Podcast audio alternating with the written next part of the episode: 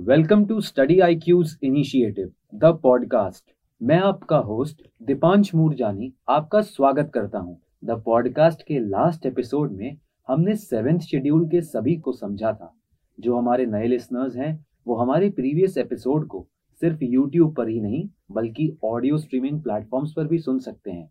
जैसे Spotify Hubhopper Apple podcast Google podcast etcetera आज के एपिसोड में सर की गाइडेंस से हम फिफ्थ एंड सिक्स शेड्यूल को समझेंगे। किसी भी यूपीएससी एस्पिरेंट के लिए fifth schedule and six schedule के सभी प्रोविजंस को समझना काफ़ी इंपॉर्टेंट होता है। सर हमारे एग्ज़ाम के पर्सपेक्टिव से क्या आप कुछ ऐसी इंफॉर्मेशन दे सकते हैं जो बहुत इंपॉर्टेंट हो? सबसे पहले मैं आपको ये बताना चाहता हूँ कि फिफ्थ एंड सिक्स शेड्यूल हमारे एग्जामिनेशन पॉइंट ऑफ़ व्यू से क्यों इंपॉर्टेंट है। फिफ्थ और six schedule of constitution tribal areas की कल्चरल डिस्टिंक्टिवनेस को प्रोटेक्ट करने की बात करता है। इसे आसान भाषा में हम इस तरह से समझ सकते हैं कि ट्राइबल्स के कल्चर में जो यूनिकनेस है, उसके यूनिकनेस को प्रोटेक्ट करने के लिए हमारे कॉन्स्टिट्यूशन में हमें प्रोविजंस देखने को मिलती है और ये सारी प्रोविजंस फिफ्थ और सिक्स शेड्यूल में मैंशनड है। शेड्यूल फाइव और शेड्यूल सिक्स के थ्रू ट्राइबल्स को इकोनॉमिक डिसएडवांटेजेस से प्रोटेक्ट करने के लिए प्रोविजंस मेंशनड है। फिफ्थ और सिक्स शेड्यूल के प्रोविजंस का ये ऑब्जेक्टिव था कि ट्राइबल्स अपनी आइडेंटिटी को अपहोल्ड कर सके बिना किसी एक्सप्लॉयटेशन के। सर जब हम फिफ्थ शेड्यूल और सिक्स शेड्यूल को पढ़ते हैं तो हम दोनों के बीच में डिफरेंसेस को नहीं समझ पाते। तो आप क्या हमारे लिए फिफ्थ और सिक्स शेड्यूल के बीच जो डिफरेंस है, उसे सिंपल वर्ड्स में बता सकते हैं? फिफ्थ शेड्यूल में वो शेड्यूल ट्राइब्स जो नॉर्थ ईस्ट एरियाज़ के बाहर आते हैं, उनको प्रोटेक्ट करने की बात करती है। फिफ्थ शेड्यूल में उन एरियाज़ को आइडेंटिफाई किया गया है जो नॉर्थ ईस्ट में नहीं आते। हालाँकि वहाँ शेड्यूल ट्राइब्स के लिए रहने की जगह है, इन एरियाज़ को हम शेड्यूल्ड एरियाज़ भी बोल सकते हैं। शेड्यूल्ड एरियाज़ की बात की जाए तो वहाँ 50 परसेंट ट्राइबल्स मिलते हैं। और दूसरी तरफ़ अगर हम सिक्स शेड्यूल की बात करें तो six schedule administration for north eastern states की बात करता है। जैसे कि स्टेट्स लाइक आसाम, मेघालय, त्रिपुरा और मिजोरम, इन चार स्टेट में सिक्स शेड्यूल लागू होता है। सिक्स शेड्यूल में ये प्रोविजंस है कि एक डिस्ट्रिक्ट के अंदर ऑटोनोमस डिस्ट्रिक्ट और ऑटोनोमस रीजन को बनाया जा सके। For the protection of the interest of schedule tribes क्योंकि किसी एक डिस्ट्रिक्ट में हमें different types of schedule tribes भी देखने को मिलते हैं। सर अगर हम फिफ्थ शेड्यूल की पर्टिकुलरली बात करें तो इसमें ऐसे कौन से प्रोविजंस होते हैं जो ट्राइबल कम्युनिटीज को प्रोटेक्ट करते हो? अब हम फिफ्थ शेड्यूल के कुछ कॉन्स्टिट्यूशनल प्रोविजंस के बारे में जानेंगे। जैसा कि मैंने पहले ही बताया था कि फिफ्थ शेड्यूल में शेड्यूल एरियाज़ के एडमिनिस्ट्रेशन की बात की गई है जो नॉर्थ ईस्ट स्टेट में नहीं आते। फिफ्थ शेड्यूल के कुछ इंपॉर्टेंट प्रोविजंस इस तरीके से है कि फिफ्थ शेड्यूल में एक ट्राइब्स एडवाइजरी काउंसिल को फॉर्म किया जाता है।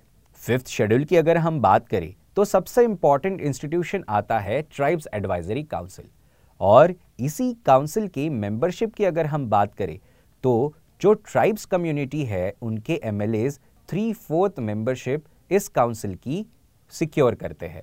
स्टेट ट्राइब्स एडवाइजरी काउंसिल को एक कॉन्स्टिट्यूशनल बॉडी का दर्जा भी दिया गया है। फिफ्थ शेड्यूल में गवर्नर को पावर दी गई है कि वो पार्लियामेंट के द्वारा या फिर स्टेट लेजिस्लेचर के द्वारा बनाए गए लॉस को किसी एक तरीके से अडॉप्ट करे या फिर रिजेक्ट करे। वो सारे लॉज जो अडॉप्ट या रिजेक्ट करेंगे, ये सारे उन शेड्यूल एरियाज़ के लिए होंगे।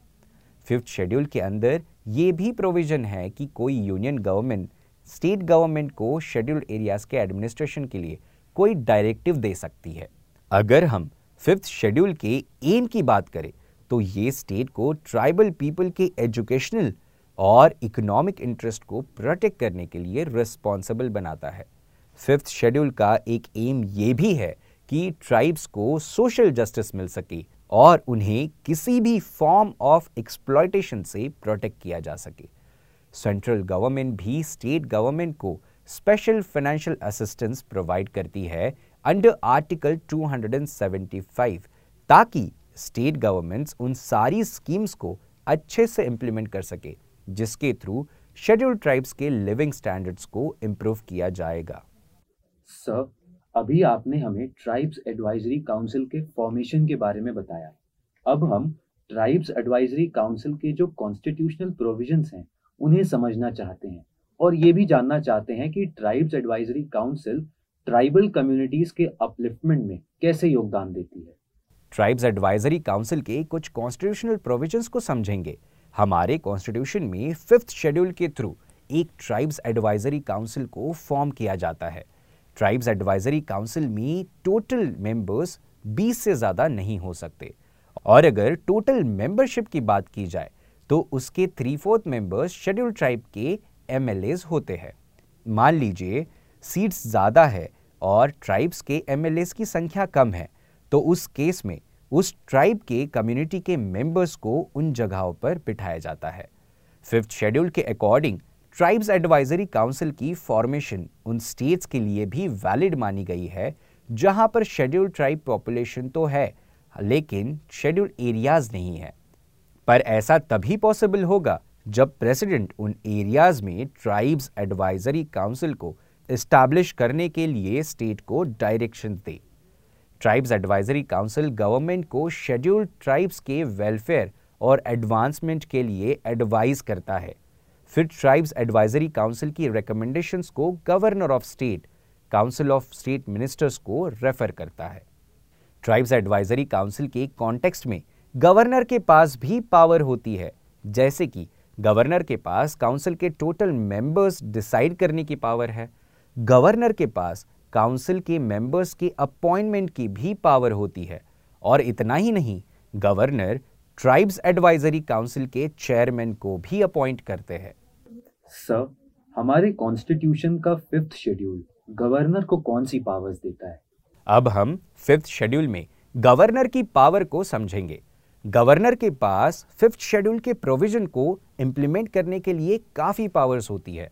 गवर्नर को फिफ्थ शेड्यूल के अंदर यह पावर भी दी गई है कि वो शेड्यूल एरियाज़ की गुड गवर्नेंस और पीस के लिए रेगुलेशंस बना सकते हैं।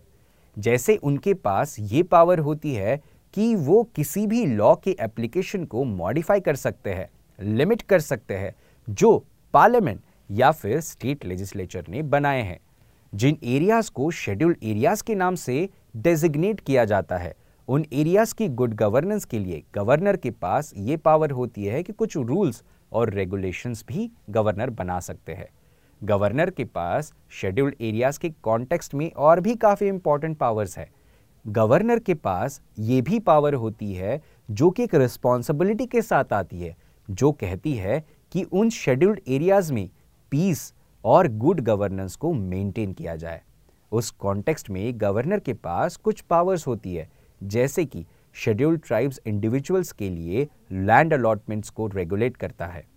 गवर्नर शेड्यूल्ड एरियाज़ में बिजनेसेस को भी रेगुलेट करते हैं, जैसे मनी लेंडिंग एट्सेट्रा एक इंपॉर्टेंट बात जो स्टूडेंट्स को याद रखनी चाहिए, वो ये है कि गवर्नर ये सारी रेगुलेशंस ट्राइब्स एडवाइजरी काउंसिल के कंसल्टेशन के बाद ही बना सकते हैं।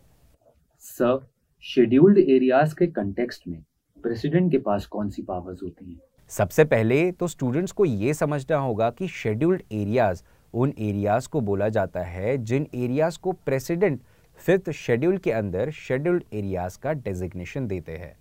इसका मतलब ये हुआ कि किसी भी एरिया को शेड्यूल्ड एरिया कहलाने के लिए प्रेसिडेंट को अपनी सहमति देनी ज़रूरी होती है। प्रेसिडेंट ये भी डिसाइड कर सकते हैं कि किसी डिस्ट्रिक्ट को या फिर किसी डिस्ट्रिक्ट के किसी हिस्से को शेड्यूल्ड एरिया बनाया जा सके। प्रेसिडेंट के पास ये पावर होती है कि वो शेड्यूल्ड एरियाज़ की बाउंड्रीज को चेंज कर सकते हैं in consultation with governor of the state governor के द्वारा बनाई गई रेगुलेशंस को इम्प्लीमेंट करने के लिए प्रेसिडेंट का एक्सेप्टेंस मैंडेटरी होता है। गवर्नर अपने रिपोर्ट को प्रेसिडेंट के पास एनुअली सबमिट करते हैं। जो शेड्यूल्ड एरियाज़ के एडमिनिस्ट्रेशन से रिलेटेड होते हैं। सर अगर फिफ्थ शेड्यूल में कोई अमेंडमेंट करना हो तो उसके लिए क्या प्रोविजंस हैं?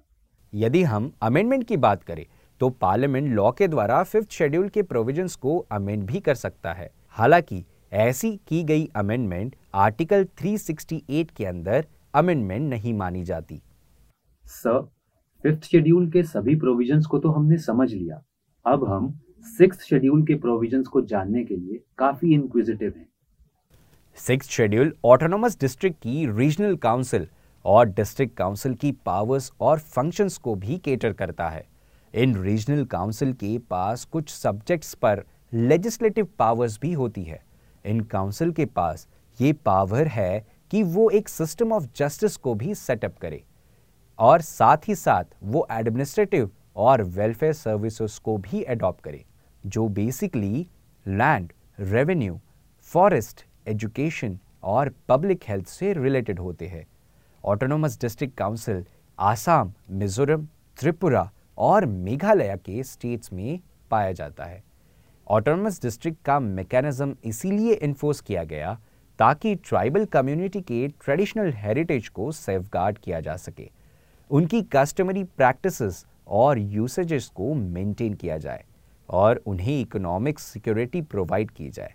ये सब तभी अचीव हो पाएगा जब तीनों एग्जीक्यूटिव लेजिस्लेटिव और जुडिशल पावर्स एक साथ मिलकर ट्राइबल कम्युनिटी के इंटरेस्ट को ध्यान में रखते हुए लॉज को फॉर्मुलेट और इम्प्लीमेंट करे। Six schedule autonomous district council को कुछ पावर्स भी देता है। उन पावर्स को हम कुछ पॉइंट से समझने की कोशिश करते हैं। ऑटोनोमस एरियाज़ में ऑटोनोमस डिस्ट्रिक्ट काउंसिल लैंड से रिलेटेड लॉज बना सकती है फॉरेस्ट को मैनेज कर सकती है, लेकिन रिज़र्व फॉरेस्ट को मैनेज नहीं कर सकती। ऑटोनॉमस डिस्ट्रिक्ट काउंसिल कुछ ऐसे सब्जेक्ट्स पर भी तवज्जो देता है, जैसे कि inheritance of property marriage divorce social customs इत्यादि। इन सारे इश्यूज़ पर ऑटोनॉमस डिस्ट्रिक्ट एरियाज़ में लॉज ऑटोनॉमस काउंसिल बना सकती है। Autonomous district council primary schools के इस्टेब्लिशमेंट और उनके मेंटेनेंस के लिए भी रेगुलेशंस बनाती है। Even taxation issue of lease for extraction of minerals ऐसे सब्जेक्ट्स के लिए भी ऑटोनोमस डिस्ट्रिक्ट काउंसिल्स अपने तरीके से रेगुलेशंस बनाती है। सर सिक्स शेड्यूल के सभी प्रोविजंस को तो हमने समझ लिया, लेकिन इन प्रोविजंस को इम्प्लीमेंट करने में गवर्नर का क्या रोल होता है? ऑटोनोमस डिस्ट्रिक्ट काउंसिल की एडमिनिस्ट्रेशन के अंतर्गत आने वाले एरियाज़ को गवर्नर डिसाइड करते हैं। गवर्नर किसी भी ऑटोनोमस डिस्ट्रिक्ट की बाउंड्रीज को डिफाइन कर सकते हैं, या फिर ऑटोनोमस डिस्ट्रिक्ट के नाम को चेंज कर सकते हैं। हावेवर हमें ये याद रखना चाहिए कि गवर्नर इन चेंजेस को उन टेरिटरीज में लागू कर सकते हैं जो ऑटोनोमस डिस्ट्रिक्ट काउंसिल के जुरिस्डिक्शन में है। और गवर्नर इन सारे चेंजेस को तब इनिशिएट कर सकते हैं जब कोई अपॉइंटेड कमीशन अपनी रिपोर्ट को सबमिट करेगी।